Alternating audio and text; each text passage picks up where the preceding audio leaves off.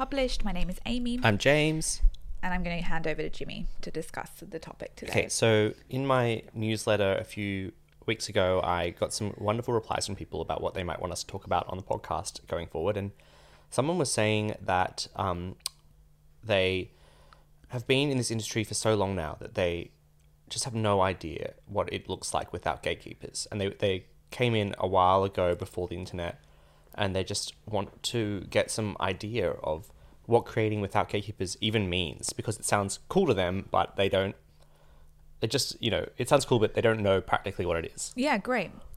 Yeah, I thought this would be just be a, a wonderful time to talk about, you know, how do we get noticed without, you know, the traditional routes. And just just quickly, I know a lot of you already know what the phrase gatekeeper means, but I thought we should kind of go over what what that looks like and who that mm. entails.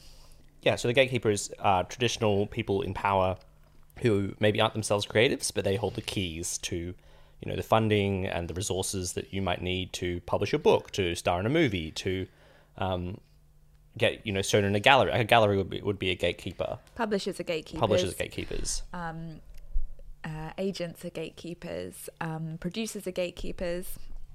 There's lots of different types for all the different creative fields, um, but they're typically structures that have been there for a long time.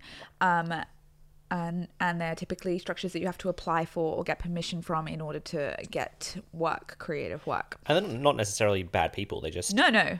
are in positions of authority over artists often, and it's you need to, in the traditional world, you needed to have their approval in order to do anything and to Yeah. make any money from from art, really, with the rare exception, probably.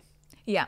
And so yeah, we I'm not I'm totally anti gatekeeper, but what I am anti is thinking that that's the only way that we get to be uh, successful creatives. Like I want to have these discussions so that creators can understand that we don't need to be picked by these people in power in order to have success, and that we actually have a lot more control than we originally recognize. Um, you know, my story is that I just thought the only way that I was ever going to be a successful writer was to be picked by publishing houses, and so I did one thing and one thing only, and that was submit my work to publishing houses. And of course, I got you know hundreds of rejections, and um, I felt like I had no control. I was like, I'm doing everything in my ability to try and become a successful writer and it's not working um, and what i didn't realize was that i'd just been conditioned to think there was only one way to be successful as as an author and that was to go through publishing houses and when i took a step back and recognized that there are so many ways to make impact to connect to make money to be successful um, to be a creator, that was when I finally kind of stepped into my power, started taking control of my creative journey, and became essentially at the end a full time a full time author. And the interesting thing is that you are already engaging with the internet, engaging with social media, I know. engaging with people directly. And even then, you It still, still felt didn't the occur to me. of the gatekeeper. Like the, gate- the traditional narrative of how to be a creative was still so strong in you that you couldn't even see what was in front of you and the amazing opportunity that was in front of you already. it's just crazy, isn't it? Like, I was growing a social media pro- profile um, while I was submitting to these publishers, and the narrative in my head was, oh, maybe it will help me get picked. But I never turned it on its head. Well, not for a long time. Did I turn it on its head and say, well, maybe this is the way that I can thrive without them and without needing their permission? I think that creatives, and it's, this is a really natural and I don't think a bad thing at all, but creatives want to feel seen, they want to feel witnessed. And so we can get very almost addicted uh, to this idea that, oh, someone's going to pick me, they're going to deem me worthy. And it become it can become almost an addictive process trying to get gatekeepers' attention because uh, receiving it would be so rewarding. and because you know the what they promise is oh come to us you know we're going to take care of all the hard things in inverted commas like you know getting uh, marketing you um, doing press circuits for you uh, organizing the distribution of your art uh, organizing uh, you know extra funding for editors or you know or providing you with editors or uh, funding for your movie and things like that Yeah. um, and they're promising you all these things which you just feel you can't get without them Yeah, that's a really good point. And, and I, there is some truth to it yeah, because they can provide those things, but also a lot of caveats come with going with gatekeepers as well. Yeah, I think this idea that oh, um, the the gatekeepers can give creatives the ability to just make the art and nothing else is very seductive as well. That was certainly something that I thought about a lot. I was like, I don't want to be the one that's like figuring out how to print my fucking books. I really didn't want to do that, and I, you know, to this day, I don't want to do that, and I don't. I employ someone to do it.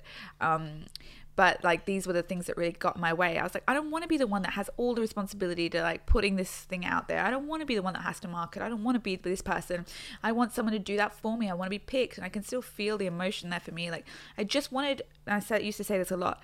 I just wanted support. I really wanted someone to support my creative journey, and that made me for several years um, see nothing else, no other option other than to be picked by a publisher, to be picked by an agent. And the interesting thing is that anecdotally, you know, and neither Amy and I are inside this world, so take this with a grain of salt. But what you often hear from authors, particularly, and that's what we know the best, and that's who we interact with probably the most, is oh, I got picked by a publishing house, but they won't devote any of their advertising budget to me. They their editors won't give me very much time. Um, they're not supporting me very much at all. I have to do all my do own all my marketing. marketing. I have yeah. to go out there and I mean, we had. Do you remember we had Rebecca on the podcast? She mm. was, um, she had a book deal with one of the big, one of the biggest publishers in Australia, and she was saying, well, I'm still having to go out there and approach new, newspapers and magazines myself mm. and try and get interviews. Like yeah. they're not doing anything for me. So it's it's sort of this illusion that a gatekeeper is going to take all the work from you and make you a guaranteed success. Yeah. Yeah, that's definitely an illusion, and we see it more and more as we speak to creatives who have been really let down by that. And you see it with musicians too.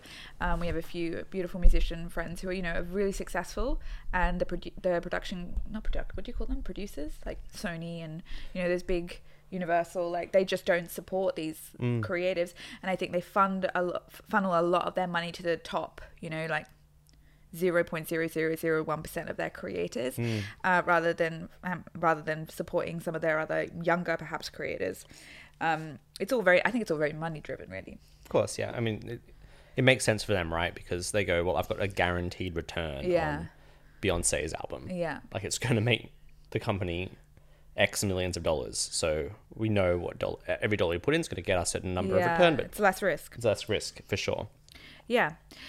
Um, so yeah, I want to talk about how we can take up space and get attention and have our creations get attention without having the need to be picked by these institutions. Mm. Um, and obviously, the first thing we're going to talk about is um, the connection economy and social media. And we're going to have an interesting conversation here because I know so many of you are seeing parallels between uh, gatekeeping institutions and social media itself and asking questions like, well, isn't social media just another way of um, being gatekept because the algorithm and the games that we have to play in order to be witnessed and to be seen on social media um, are almost like the games that we have to play in order to be witnessed and seen by gatekeepers. So this is going to be an interesting and nuanced discussion. I'm not sure where it's going to lead us. Yeah, for sure. And I think so. Basically, for those of you who want to create without gatekeepers, yes, as Amy said, you're going to have to find a way yourself of getting yourself out there mm-hmm. and getting an audience. And I think the good news is there that you don't need 94,000 followers or whatever Amy has on social media to make money from your creativity. No, you don't. And I know a lot of you just rolled your eyes, but like I will literally get you a huge room of creatives who have you know smaller much much smaller amounts of social media followers who have full-time creative work mm. from it and you know and amy was able to start her business once again you're going to roll your eyes at this but when she had 20000 followers not yeah. 90000 and it was still and you don't need that many. And, and you was, didn't need it, no. And because the thing is that when Amy started her career or started monetizing her social media following at 20,000 to 25,000, those people who were following Amy were not, um, as you would say, like hot leads. No, they, they had, a lot of them had started following Amy for, you know, memes, memes. or like to hear about her day to day life as a creative. They weren't people who were looking to learn from her and or buy her books, for example. Yeah. And it was a lot. It took a lot of effort from Amy um, to consciously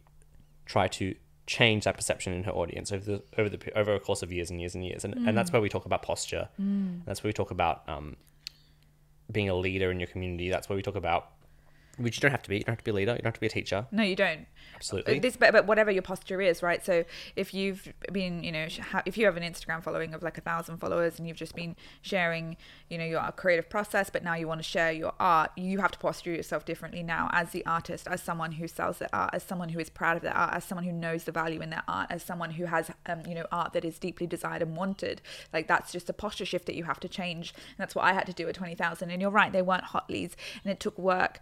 Um, um, re-imaging myself. And it wasn't. This sounds so marketing. It sounds so branding, but it was profound, like internal work for me. This was a really holy transition. This isn't about branding. This isn't about you know. Incidentally, it was. It, incidentally it was about marketing incidentally it was about business but it was also about me taking up the space that i wanted to take up space it was actually like a profound spiritual and emotional transformation for me and i think that we often think that marketing and branding it's going to be really like capitalistic and gross and icky but I've seen it as extremely personal, extremely magical, and, and it's allowed me to take up space as who I am becoming. Yeah, and, and as we have said before in the podcast, oh, that's one for the bingo sheet. um, when a, the first three or four products that Amy released were flops, basically, Yeah. either very little on people or no one wanted to buy from Amy, and I think that's just that's not necessarily going to be part of the journey for you, but I think that's something that we've just got to be prepared for. It's like when, once we start posturing ourselves to sell our art, it's not going to immediately be the. I mean, it, sometimes it is. It's amazing, but mm. often it's like getting people used to seeing you selling stuff. And it's like the first time someone sees you offering a product, they might be like, "Oh, I don't know," but then they see you, you come back and you've offered another product, or you've, or, you you know, improved that product, if you've remarketed that same product and you've stuck with it, and they go, mm. "Okay, maybe I can trust this person and I can, I can buy from this person." Or I can, I, I want what this person is putting out there because I, I trust them as someone who is committed to their creativity and someone or some or whatever product you're selling. I trust that person, and you know I've seen you know for Amy it was like took her a month to get her first close coaching client, and then it took her another month to get her second, and then it was like once people saw, but once people saw that Amy was working consistently with a couple of people, it made her more attractive to more people. Yeah. And same thing with, um, you know, the journaling compendium. That the first book that Amy sold. It was like quite a trickle at first. You know, we were amazed. At, and I can't remember exactly the number was. We talked about it before again. Bingo, bingo. But um, it was It's like you know 30 books. in the first two weeks or something. And we were like, we were amazed. We were so pumped. Like we've never made a dollar that felt that good. Like it was. And then when Incredible. we sold 100, we went out and had dinner. Yeah, we went down to the burrito place down the road and we got burritos and we were like, "This is amazing." These So cute. I Uh, love Amy's book so paid for our, for our burritos, and it was just a very and then it was just a slow building of trust that Amy is someone who's worth Trust, reading. Yeah. You, you'd be amazed by what you consistently showing up and putting yourself as out there as someone. A lot of people go, "Oh, I tried to sell my book online, but you know, It no one bought it." Yeah. And then I go, "Well, did you try and sell a second book or a third book, or, or, or did you try? Did you try and keep pushing that book, or did you just forget about it?" Yeah. I think that's a big part of it as well. Sorry, I'm just trying to find a few creators that I want to talk to, about right now, um, and talk about particularly creators who um, have small followings but really make it work. Um, fuck, oh, Mm. Rachel Rose. Yeah. Um, she's an incredible. Um, she does women's circles and works with mothers and and writes and is incredible. She has like two thousand followers full time. Um, they're so engaged. She has such an incredibly engaged following, Yes. and they're so in love with her. I mean, if you really think about it, like two thousand people, like, and if you've got two thousand incredibly engaged people who are in love with you, if you have a hundred people who are incredibly engaged, who trust you and love you, like the power there, like you just don't need gatekeepers, you and, know? and even like thinking about if you think about people you know if you're an artist say and, and you sell work for five hundred thousand dollars a piece and you have 50 people who are just Yeah. ready and Yeah. waiting to buy anything you put out there and they're going to be competing for every piece you put out there it's like essentially you're never going to be without an audience people are never not going to buy what you what you make yeah. and I think that's a great point about engagement, Amy, is that people go, "Oh, I need so many social media followers," but the bigger the these big accounts, like these accounts in the millions, their engagement rate is So low. pitiful. Like a lot, of, a lot of people say, "I have a small audience and they love me," and that is the best place to be. Yeah. That is, That I is the- honestly think that is the best place for a creator. Like Amy is obviously very lucky that she kind of has a middle ground there, where she's a bigger account with a pretty good engagement rate. Yeah. Um, but her engagement rate isn't as good as a lot of people with smaller accounts than her. Yep, I agree. I Sorry, agree. I'm talking about you in the third person here, so it feels weird. That's okay. Um, yeah. It's like you know you look at these. Um, I know I don't I don't want to rag on Fitspo people because I feel like it's mean, but uh, you look at a lot of these big Fitspo accounts and it's like five million followers and Mm. they get ten comments on their photo or something, or, and it's like it's just thirsty men Yeah. or hundred Or comments bots. from or bots, and you're like, How and then, and then they launch a, a swimwear brand and no one And buys no it. one And buys it's like, well, yeah. Whereas someone who had a thousand followers who so say someone else tried tried to start a swimwear brand and they had a thousand followers who loved their designs and their Mm. whole account was based upon these amazing swimwear de- designs. It's like, then that's how you start a business. Yeah. Um, sorry, I just found another example. Uh, right with Chloe, Chloe Higgins. She moved herself to Bali. She has 2,000 followers. She's a writer. And she makes all her money through Instagram. Yeah. like, again, extremely engaged creators. So the question now is like, how do you create that connection? How do you create that engagement? How do you create that intimacy uh, with the people that you have on your platform? I just want you to get excited right now, like whether you have, you know, 100 or 50 people following you, whether you have one person following you. The excitement is, is that you can uh, create connection with them, which means they will be a lifelong, you know, patron of your art and there's an opportunity to do that. And the question is how like how are you going to create intimacy? And you might want to look at how you create intimacy in your you know in real life. You know how do you connect with people? What makes it you special? What are your skill sets? Um, how do you create connections in a really unique and profound way with your friend circle? And look how could you translate that onto your social media profile? How could you translate that into your youtube um, presence? Like you know we're not just talking about instagram here but there are so many different ways to connect online right now. Um we're not just talking about Insta- instagram at all what you know portal can you translate your essence through the best would be a good question to ask like whether that's going to be youtube or Tum- um, tumblr i wish you could still connect on tumblr I have no idea.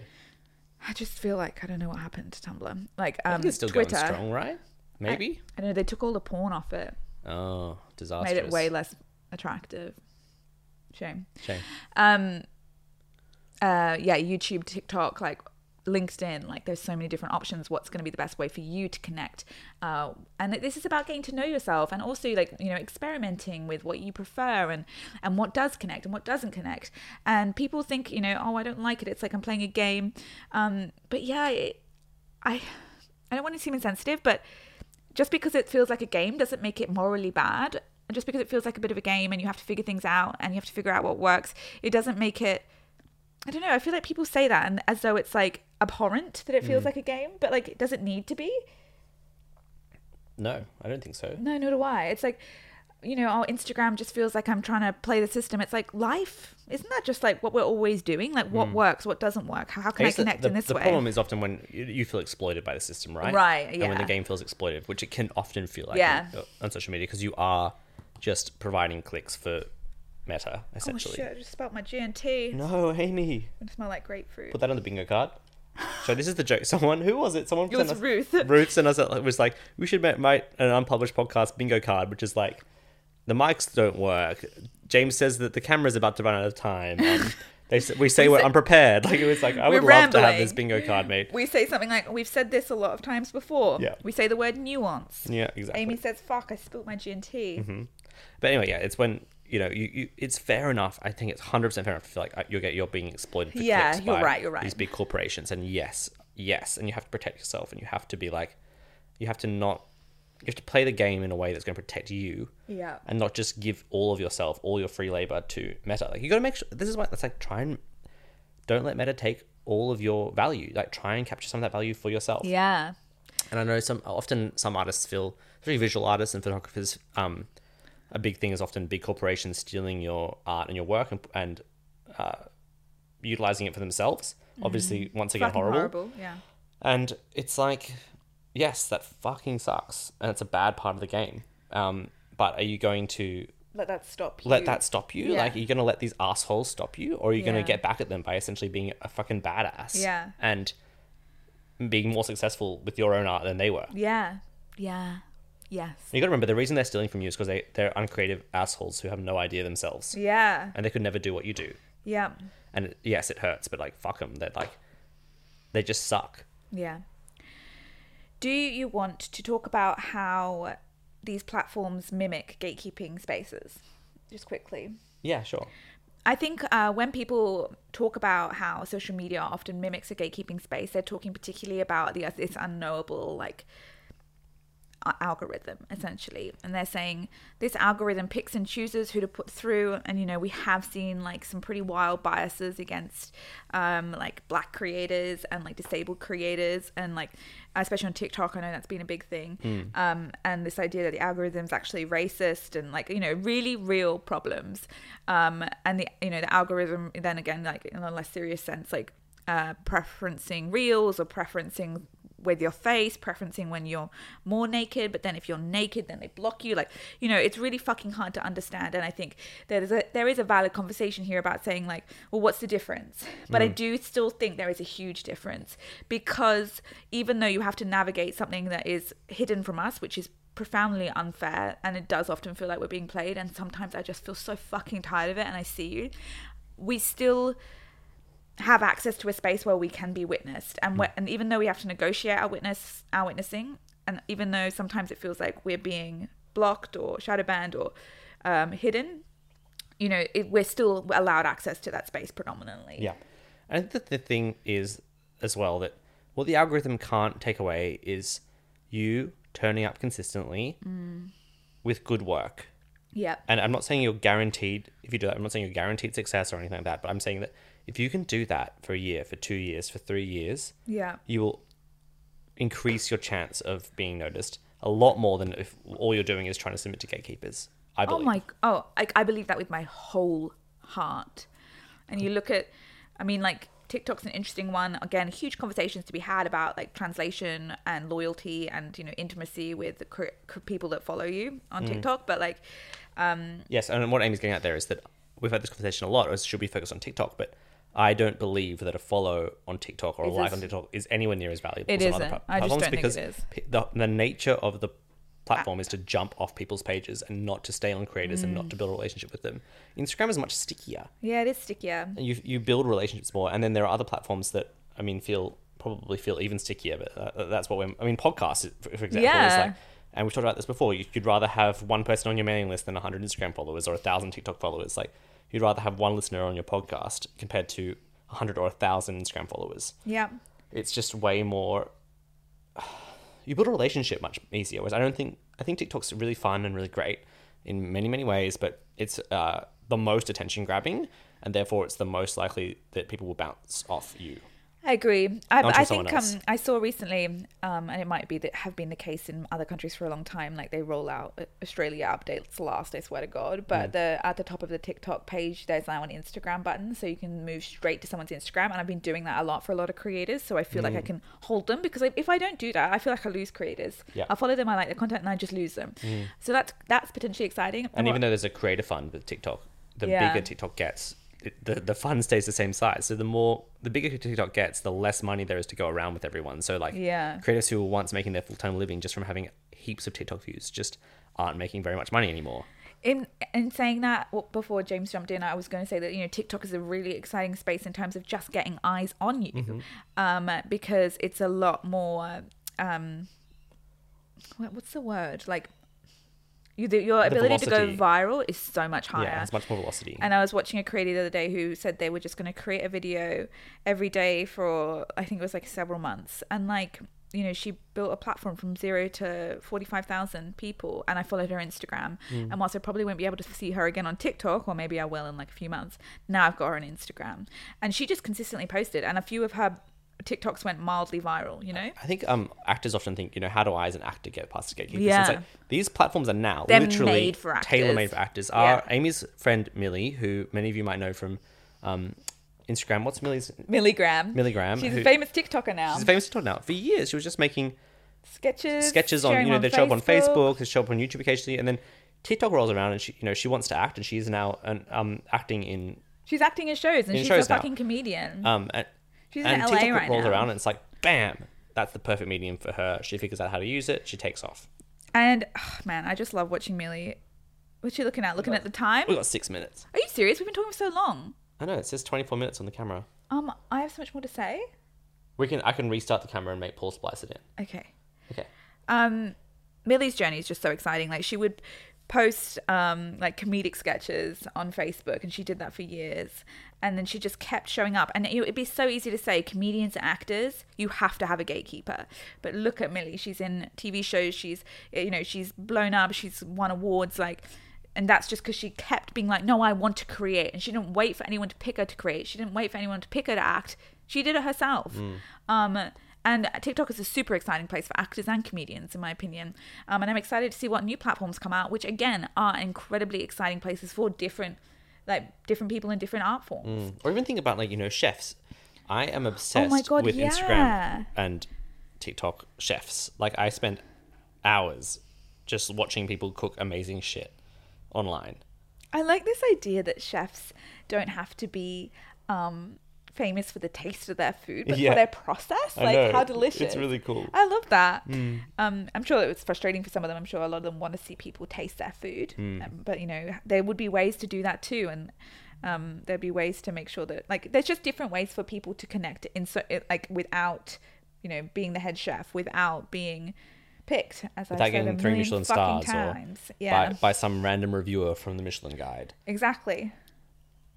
Exactly. Sorry, I just got an email from the mold men. Oh, great. Very important. Very You know, important. d- do you guys know about our mold struggles? Sure, anyway, our, we've our air spoken about conditioning it. is full of mold. the end. The end. We're all very unwell from it. And I'm very, very excited about the mold men coming Mm. and fixing our air conditioning. Very excited. Um, I wanted to talk about different creators who have done it differently. Mm-hmm. Um, so that so if you're really feeling lost, like okay, yeah, I get what you're saying, Amy and James. Like you go on social media, but like let's talk about different creators and how they've done it differently. Do you want to stop the recording and start again now, or do you want to wait till it runs out?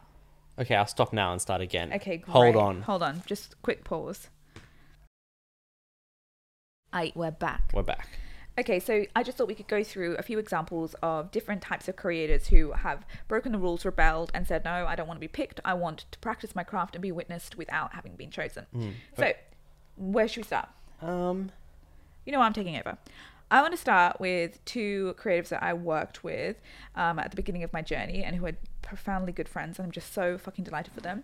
Uh, Augustine and Lee, they're mother son duo, and they are doing children's books. They're multidisciplinary artists and they're incredible uh, writing, dancing, like acting, like there's so many professions between the two of them. But they have decided to make their own publishing company and they want to write children's books centered around black kids um, having an experience of profound joy. So rather than having like trauma, you know, focusing on, you know, American black trauma for kids, looking at, you know, incredible, be- bright, beautiful stories.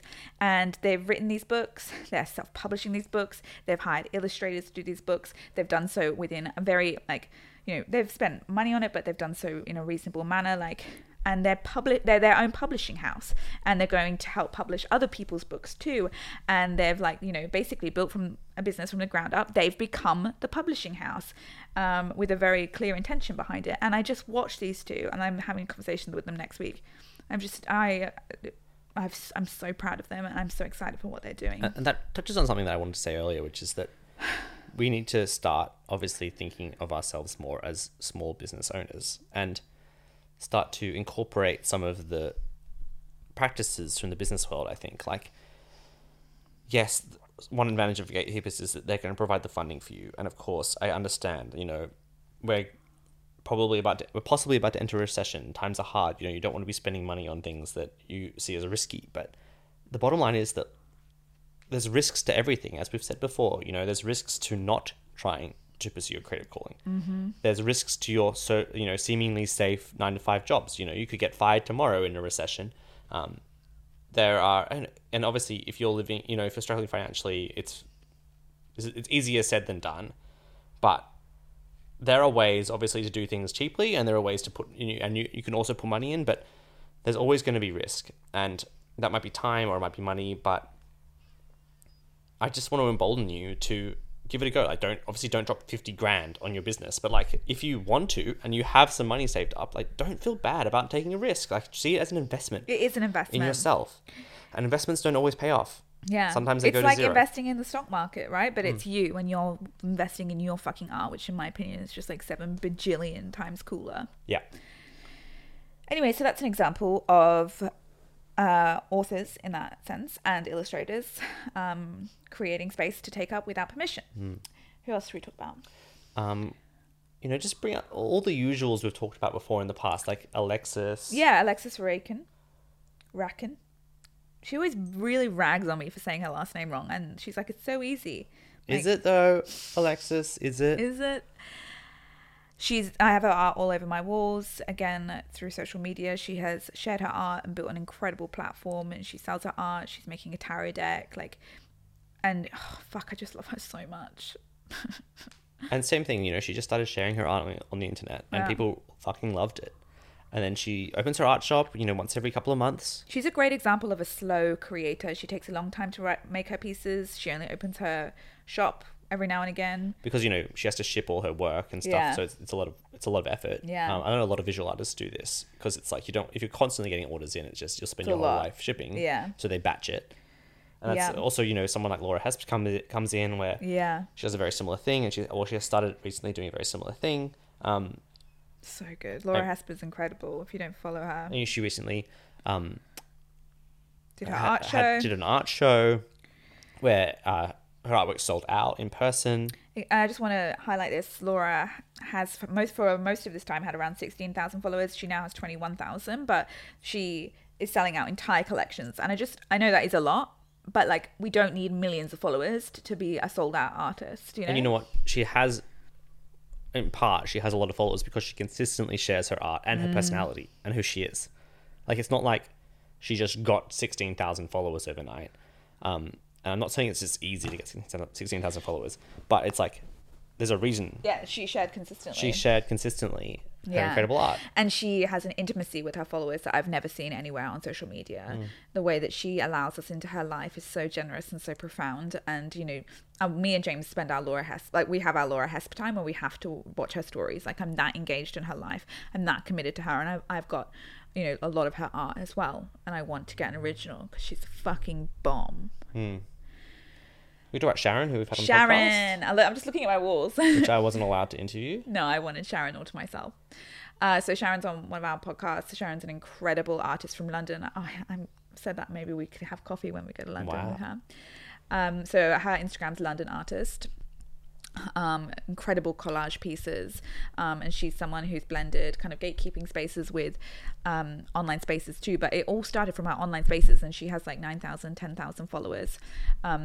And she shares her art consistently. She shares her story consistently, mm. and people are in love with her art. And she's been, you know, she's been getting solo exhibitions at some of the most incredible spaces in London. Yep. She's been on TV. Like she has just been lifted up by people because she chose to let herself be seen. And you know, you speak to Sharon and you go back and listen to that episode. It's one of our most listened to episodes actually. And um, the vulnerability hangovers she has from from doing this are huge. Like it, you know, it's really not easy work to let yourself be seen in this way.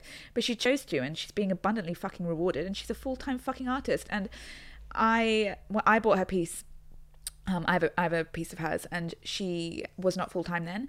And I spoke to her as she transitioned through this, and she was really nervous about it. But look, at she's honestly she's just thriving, thriving, um, because she allowed herself to be witnessed and seen. I think the thing is, if you if you come to that moment where a gatekeeper picks you, you're going to think this is it. And I think a lot of writers, Yeah. a lot of artists, sorry, it doesn't end up being it, and they still have a lot of struggle left uh, in front of them, and that kind of breaks them because they think I should have made it. Yeah, Whereas I think artists who come from a non-gatekeeper gatekeeper bra- background have a lot more resilience in those Mm. Yeah, I situations. And agree. because they're just they're not expecting any one thing Yeah, to be it. they're- I think it's like a slow unfolding, and it, it's a a journey, Yeah. and it's uh I don't know, it just nothing seems sudden. Whereas getting picked by a gatekeeper is so sudden, right? it is. And I think of a lot of the traditionally published authors that I've spoken to, especially peop uh, authors who have been published for a long time by traditional uh, publishing houses. Um, they're so bitter. and because they were promised something that they did not receive. And I think that that is the risk there. Whereas those of us who are just going it alone, you know, we are we are so much more resilient, Yeah. and we're not expecting fucking anything, and everything feels magical, and our being witness feels so magical, and we're so grateful um, for you know all that we get to encounter on this journey. Yeah, like I have a, I have a, friend, an amazing writer, um, and he recently got picked up by a small traditional publisher, and you know they get he got he got a three hundred dollar advance, which is obviously better, much better than zero. But it's like it was so elating to get picked up by the publisher, but then you get three hundred bucks, and it's like they don't. Resp- I mean, obviously, I'm not saying this publisher is a bad or immoral person. Obviously, it's they're a small press, and I understand that there's not a lot of money to go around, and I understand. But you know, it's just like that's if you self publish, you don't need that many copies to make it to three hundred dollars. Yeah. You Yeah. don't. And it's just that's that's the idea of the sort of gap we're talking about. Um, and then there are plenty. You know, there are. I, I I would be surprised if there weren't more people out there making it without gatekeepers than there are with gatekeepers right now. Yeah, I would, I would agree. And that's what a, something else we should talk about is the rise of the middle class creative. Oh, that's which a is whole that podcast. you know with itself. gatekeepers often it's like you're the millionaire or you have you're making the three hundred dollar advance, and it's like with independent artists, I feel like there's a lot more people who are just kind of like me and Amy. We're not super rich. We're just we're making enough to live the life we want to live life, yeah, with our money. You know, yeah, From our art. exactly from our art. it's not as we've often said before. Openly, we'll openly admit we make probably less than most of our friends Yeah, who are in the corporate world. yeah, But I wouldn't want there to trade places. yeah. And that's obviously coming from a position of immense pri- privilege. Yeah, we yeah, and we almost always acknowledge that. Like we do come from a space of immense privilege, but yeah, But we don't make a we don't make a small amount of money either. no, we don't. So we don't it's- make a small amount of money. No. It's crazy to say that to me. Yeah. It's like actually crazy for me to say that. Hmm.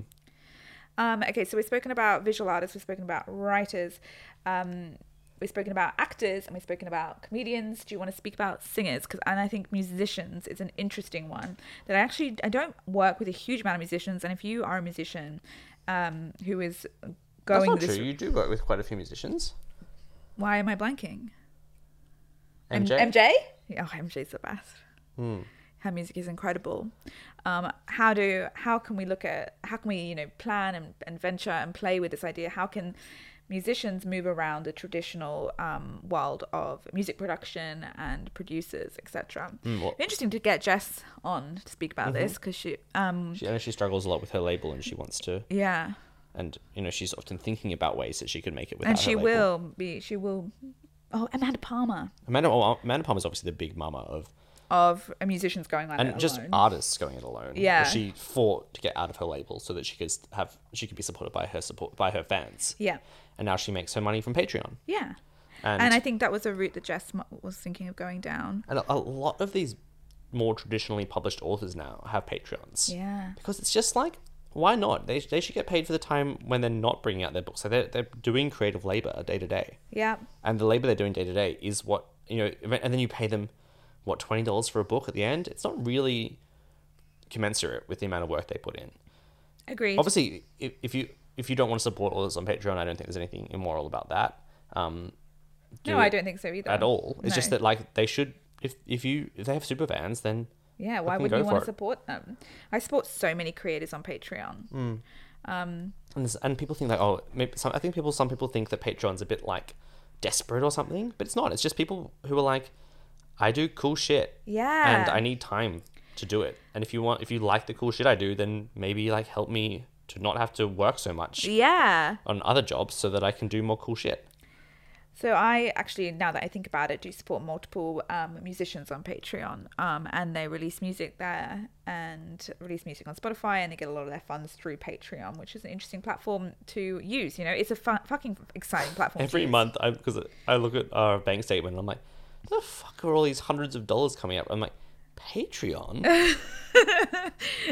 Wait, it just disappeared. I was going to show you who I support. oh no. Oh no! Whatever. Um, yeah, I do support a lot of musicians, and there's a lot of interesting platforms that you know we could look at, especially TikTok for singing. Like, there's a lot of um, not singing any music, any music. Um, TikTok is an interesting platform for that. I've I've listened to some incredible fucking music on TikTok, and I'm like, holy shit! And I follow them immediately. And obviously, a lot of songs go viral on TikTok that end Yeah, up making it into. Spotify charts and, and the, the general charts Yeah, for music. Really Um, interesting. It's been a huge launching pad for a lot of artists Yeah. recently. And yeah, and interestingly, a lot of artists have been very bitter about that and angry about that, having to play to Yes. This viral sound. But Mm. again, it's just it's a bigger conversation than it being bad or good. I think. But what about the people on YouTube who just do lo-fi mixes and they get you know millions of listens on their lo-fi Yeah. mixes and they get ad rev from that? And that's freaking pretty YouTube- freaking that's cool. That's cool. It's fucking cool. Yeah. All right, so musicians, artists, um, Obviously, a, actors, you know comedians. we don't have to cover everyone. I think the point is like there this this is the, we're at the cutting edge and there is there are ways to do this without um, gatekeepers. It's just a matter of you treating yourself more as the finished product already and my as God, a small that. business. So it's like you have something to offer the world now. You can start offering it and that might seem cringe or embarrassing to you now, but eventually you'll step into your posture. Yeah. And if you do it consistently, then who knows? Like, I just think you've got a way better chance of doing that, doing it that way than waiting around for some do you- rando you- so who's just some random person who's no smarter than you, no better than you. Just they're the- just gonna come through and because they've like either they've known someone, they've been put in some position, or because they've like worked their way up some corporate hierarchy, it's so they can suddenly pick you. Um, real quick, reading Bullshit Jobs by David Graeber, obviously a completely life changing book. Um, and he talks about the process of screenwriters and the middle management that gets stuck in between these scripts coming that be coming to life, and they they just have all these people that like have no qualifications, just like Just rejecting things. rejecting things, and they, they things. sit in between the creator and the, pro- the and the production company, mm. and there's loads of them, Yeah. and they're just like then just random people. because you know it's a universal law essentially as, as soon as we start to create any kind of structure around something there's going to be an air gap in the middle filled by middle managers who are going to want to try and create work for themselves to seem mm. important mm. Mm. essentially. Whereas you could be the upper management the middle management and the employee of yourself. Exactly. and yes, of course, you know, as we've said already, doesn't mean it's all definitely going to work out, but it's like, I just feel like it's a more freeing way of doing things. And also, doesn't mean that it's not valid to want to be with the gatekeepers. Oh, not at all. Not at It's all. just that there, there are options. And I think the thing is, we just need to know there are options. now, Amy and I often talk about, you know, if you want to, us long term being hybrid creatives, where we take advantage, we take advantage of the opportunity to work with gatekeepers, hopefully, but we also have the power of our own business, which gives us leverage in that relationship too. Yeah, and I think as we move on in this connection economy and as we get grow older in this connection economy, it, the highly likelihood is that these fucking gatekeepers are going to just snatch already um, working artists who have chosen themselves Hmm. and who have made small businesses essentially out of themselves and then they get picked up later Yeah. so, and that's so like but if you really want to go a gatekeeper route do this first you know like d- pick yourself first Like, because you're going to be so much more appealing If a gatekeeper wanted to offer Amy a three hundred dollar advance now, she'd be like, no "I'm sorry, like you, you no, you can't. Like you, you just can't. You can't. I have leverage to work with. I can show you how much money I made from my last book, yeah and you have to basically match that yeah or more, Or more, or why would I work with you? yeah why would i i can just do it myself Yeah, the power you get from picking yourself is profound and you deserve to feel that powerful Mm. because you're the artist exactly. boom Boom. all right love you guys Yeah. I feel Yeah. like it was a pretty good game of bingo. I feel like a lot of the I think we hit everything. out. No, we didn't hit. Um. I had my own mic issue, but I didn't say anything about it. Oh, interesting. because I, I was adjusting the screw and it like collapsed and then it swung away from my face. But luckily you were talking. Oh God. I know. I know. Okay. Um, So had such good feedback on this podcast lately, guys. We're just so grateful for when you tell us that you enjoy listening. please, can I have a review? You sound d- Please. desperado. Please, please, because because I love them. You love and I the need them to survive. Okay. And if I don't have them, how will I live? And that's the end. And that's it. If you don't do a review, James will die. oh, and my newsletter exists, Or also sign up for which his is newsletter. technically the podcast newsletter. Otherwise, he'll die. Otherwise, well, yeah. I'd rather reviews. Really? No, actually, I'd rather you sign up to my newsletter. All right. but also reviews. Do both. If you're going to sign up for my newsletter, might as well leave a review as well, right? I've slunk so far down the couch, you could probably hardly hear me. Yeah, Okay, we okay. need to end the podcast. Oh, okay. I'm going to make dinner. Okay, bye. Bye. Love you, bye.